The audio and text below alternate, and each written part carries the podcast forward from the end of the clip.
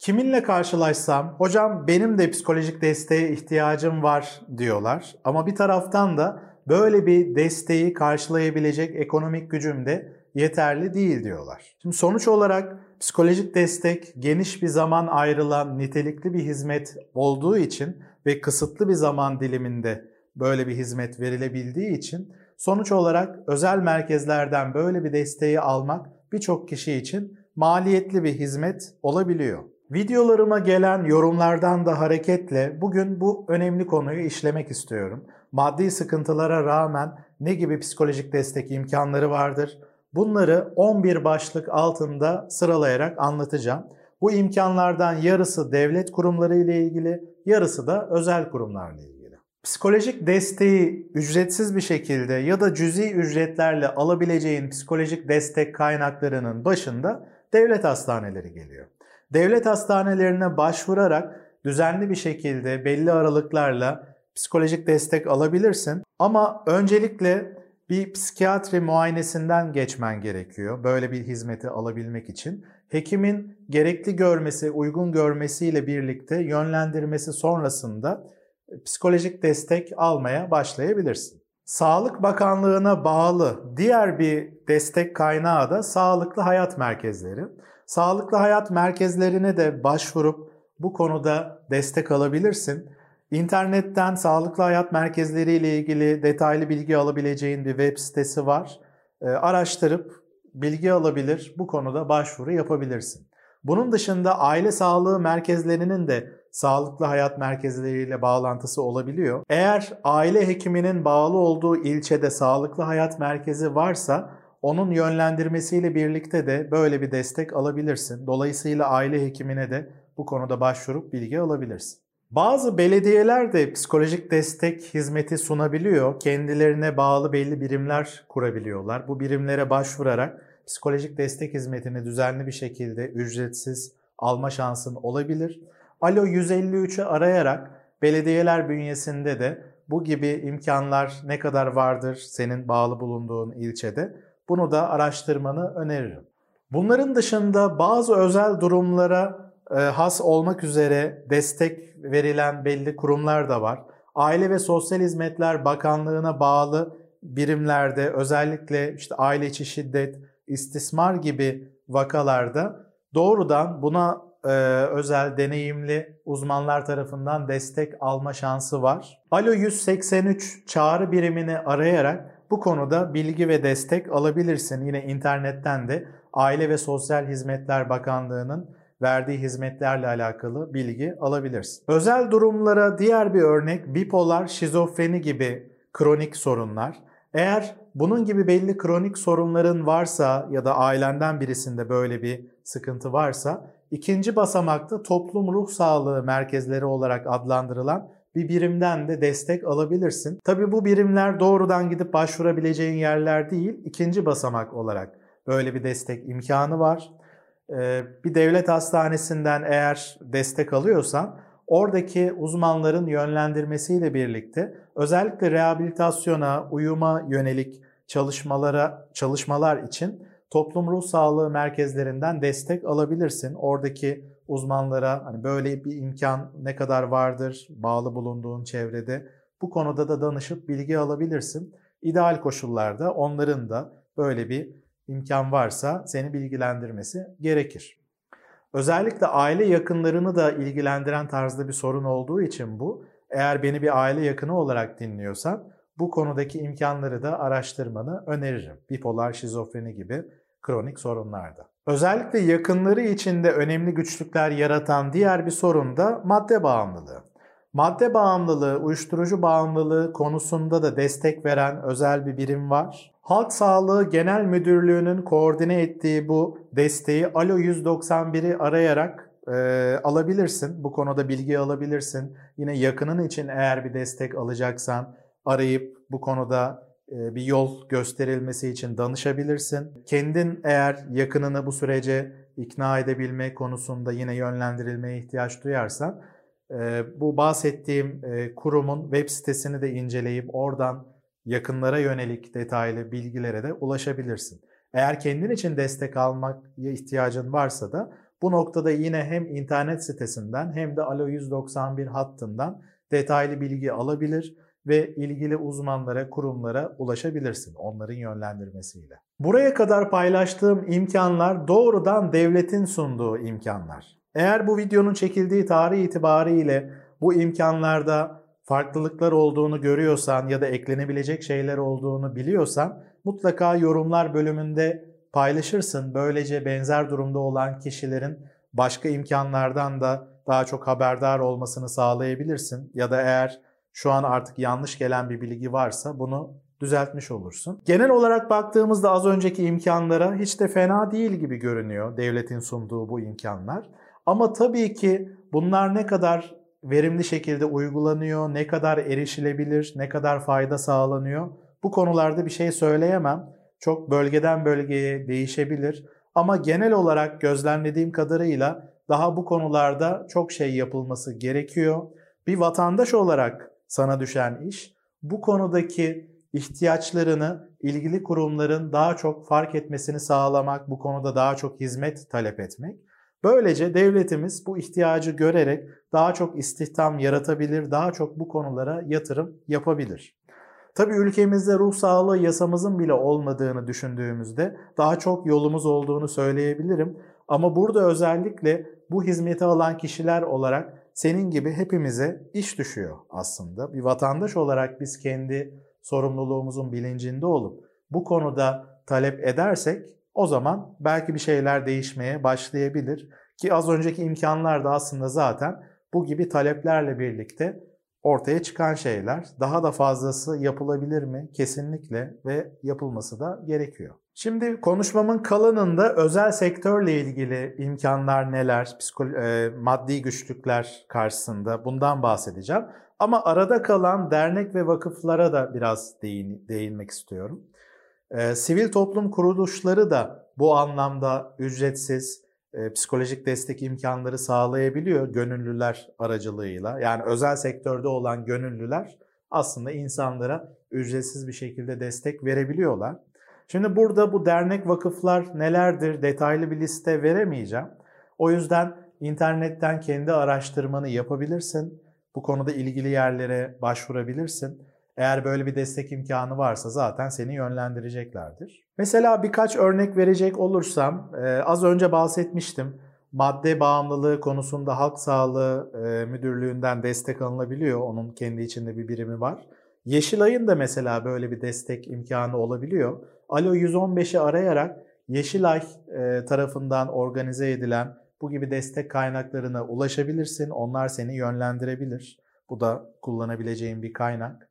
Bunun dışında terapi eğitimleri veren derneklere ulaşabilirsin. Terapi eğitimlerini organize eden derneklerde ya da genel olarak terapistlerin bağlı olduğu derneklerde e-posta listeleri oluyor.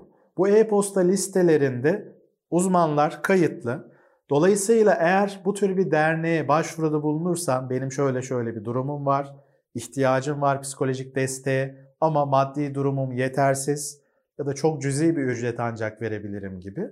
Bu noktada bu e-posta listelerinde bu talebin paylaşılabilir ve oradan bir gönüllü çıkabilir. Dolayısıyla bu imkanı da değerlendirebilirsin. Konuşmamın kalanında anlatacağım imkanlar, kaynaklar tamamen özel sektörle ilgili. O yüzden sonuna kadar yine beni dinlemeye devam etmeni öneririm. Çünkü önemli noktalardan bahsedeceğim. Şimdi bunlardan bir tanesi deneyimli uzmanların kotalarını kullanabilirsin. Bu imkanları araştırabilirsin.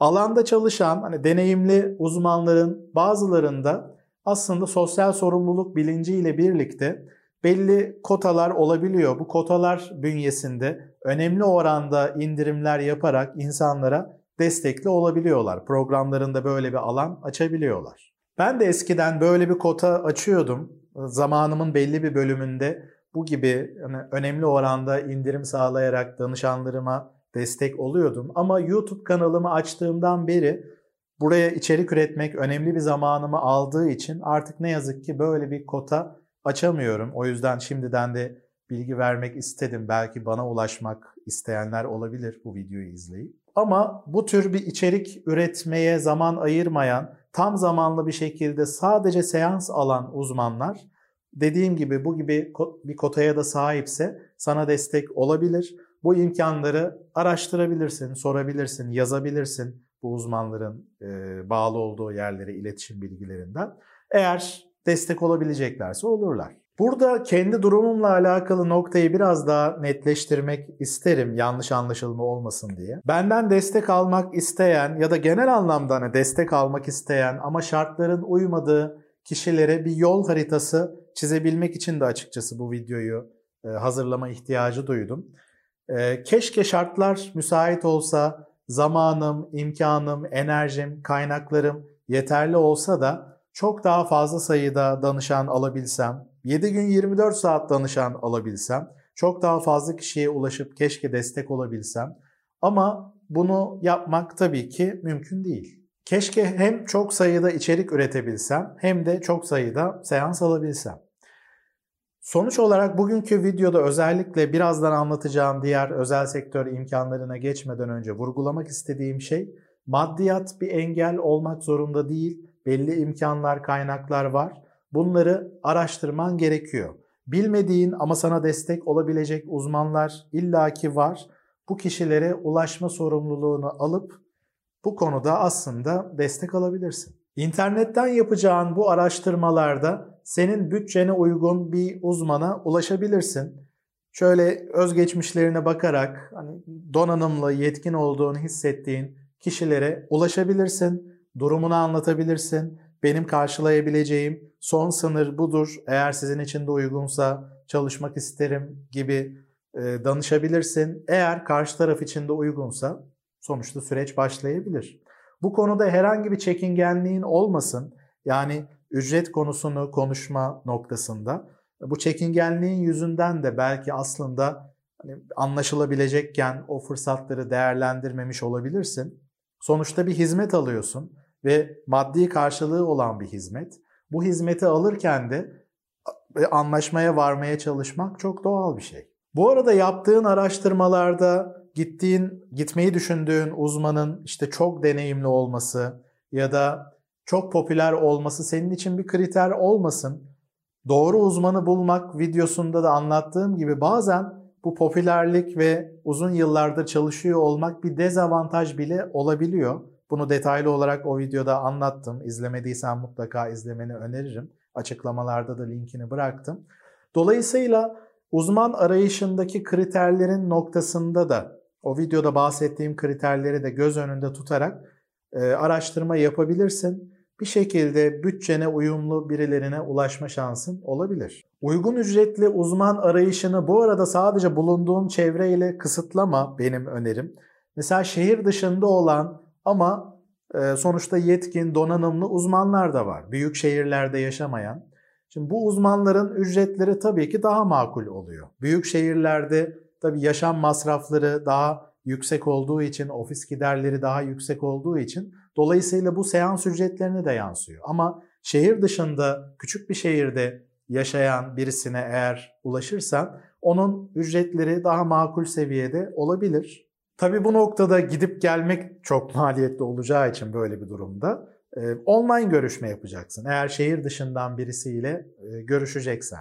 Online görüntülü görüşmeler de gayet yüz yüzeler gibi verimli olabiliyor. Bunu kendi deneyimlerimden de söyleyebilirim. E, benim gibi birçok uzman artık aslında online görüntülü görüşmeyle şehir dışındaki, yurt dışındaki danışanlarıyla da çalışabiliyorlar.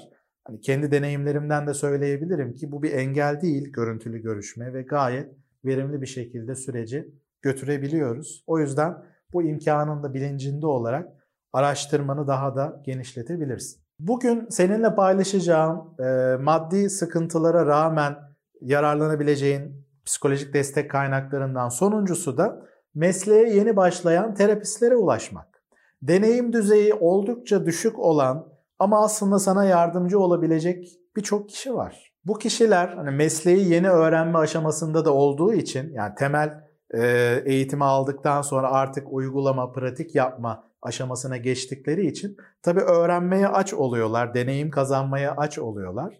E sen de bir şekilde e, psikolojik destek almaya açsın. Her ikinizin kazanacağı bir formül bulunabiliyor burada.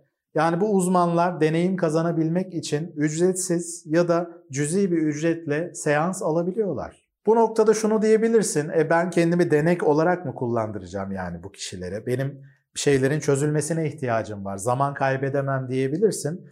Şimdi bu noktada da süpervizyon e, desteği gündeme geliyor.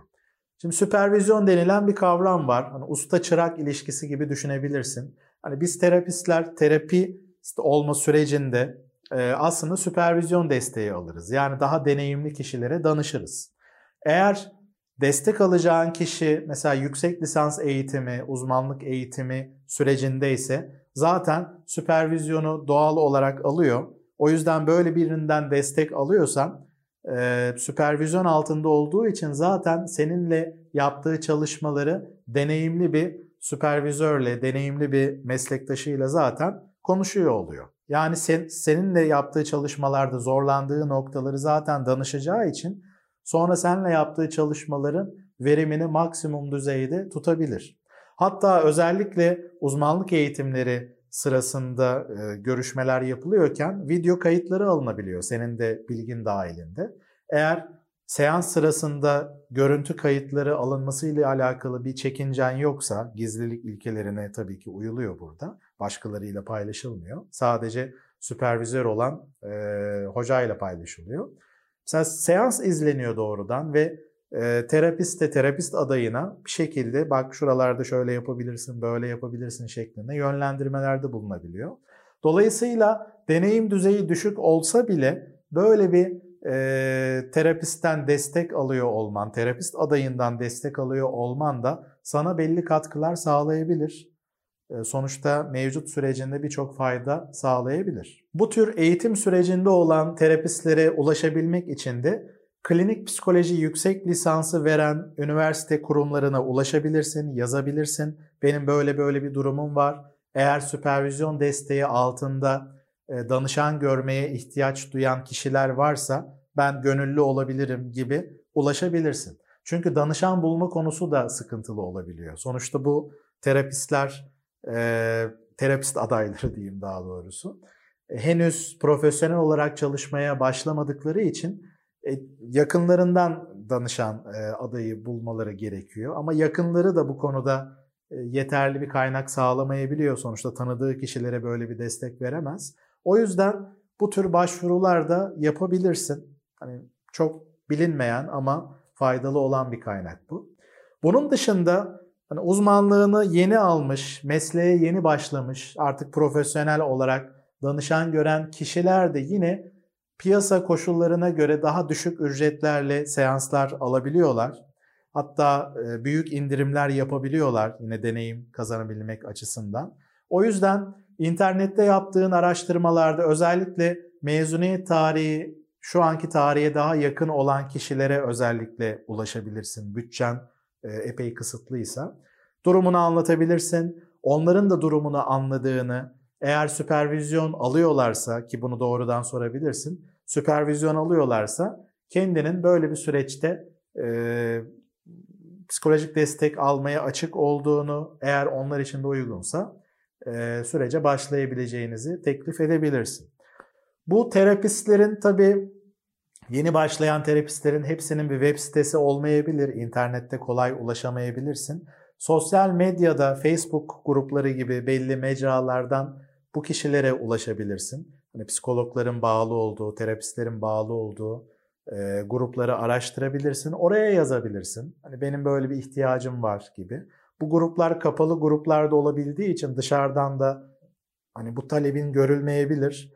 Belki o grubun moderatörüne yazabilirsin. Sonra moderatör o e, grupta paylaşabilir. Böylece sana ulaşıp böyle bir gönüllü var isterseniz e, süreç başlanabilir şeklinde bir destek verilebilir. Bugünkü konuşmam epey uzun bir konuşma oldu. Çünkü konuyu mümkün olduğunca detaylı bir şekilde anlatmak istedim. E, maddi sıkıntılar konusunda, maddi durumdaki yetersizlikler karşısında psikolojik destek imkanları nedir diye. Tabii iyi niyetle bunu paylaşıyorum ama aşağıdaki yorumlarda şu tür şeyler gelebileceğini tahmin ediyorum. İşte neden insanlar deneyimli e, kişilerden nitelikli hizmet alma konusunda eşit imkanlara sahip değil? İşte siz samimiyetsizsiniz, kendinizi düşünüyorsunuz, hepinizden nefret ediyorum şeklinde ucu bana da dokunan belli yorumlar gelebilir. Az önce de söylediğim gibi ideal bir koşul yok ne yazık ki. Zaten bu dünyada adalet de yok. Hani adalet üstünden bakacak olursak her zaman bir sıkıntı görebiliriz. Herkesi memnun etmek imkansız. Dolayısıyla ben kendim bireysel olarak herkesi memnun etmek için çok cüzi ücretlerle e, full time sürekli seans almaya çalışsam gece gündüz e, yine memnun edemediğim birçok kişi olacaktır. Sonuçta benim bir sınırım var. Ama böyle bir çaba içine girsem hem kendimi tüketirim hem de verdiğim hizmetin kalitesi düşecektir. Yani ne kendime faydam olur ne de aileme ne de destek olduğum kişilere. O yüzden umarım benim durumumu anlamışsındır. Tabii ki aynı şey değil ama ben bir şekilde bilgilerimi az zaman harcayarak, daha doğrusu kısıtlı olan zamanımı maksimum şekilde nasıl kullanıp çok sayıda kişiye ulaşabilirimi düşündüğümde aslında YouTube kanalı üzerinden ücretsiz bir şekilde bilgilerimi herhangi bir sansür yapmadan paylaşmakta buldum. Ee, tabii ki bu zamanı ayırmayıp birkaç kişi daha fazla görmeye çalışabilirdim. Belki orada nitelikli bir şekilde destek olabilirdim bu az önce paylaştığım kotalar diliminde. Ama ben böyle bir çözüm buldum.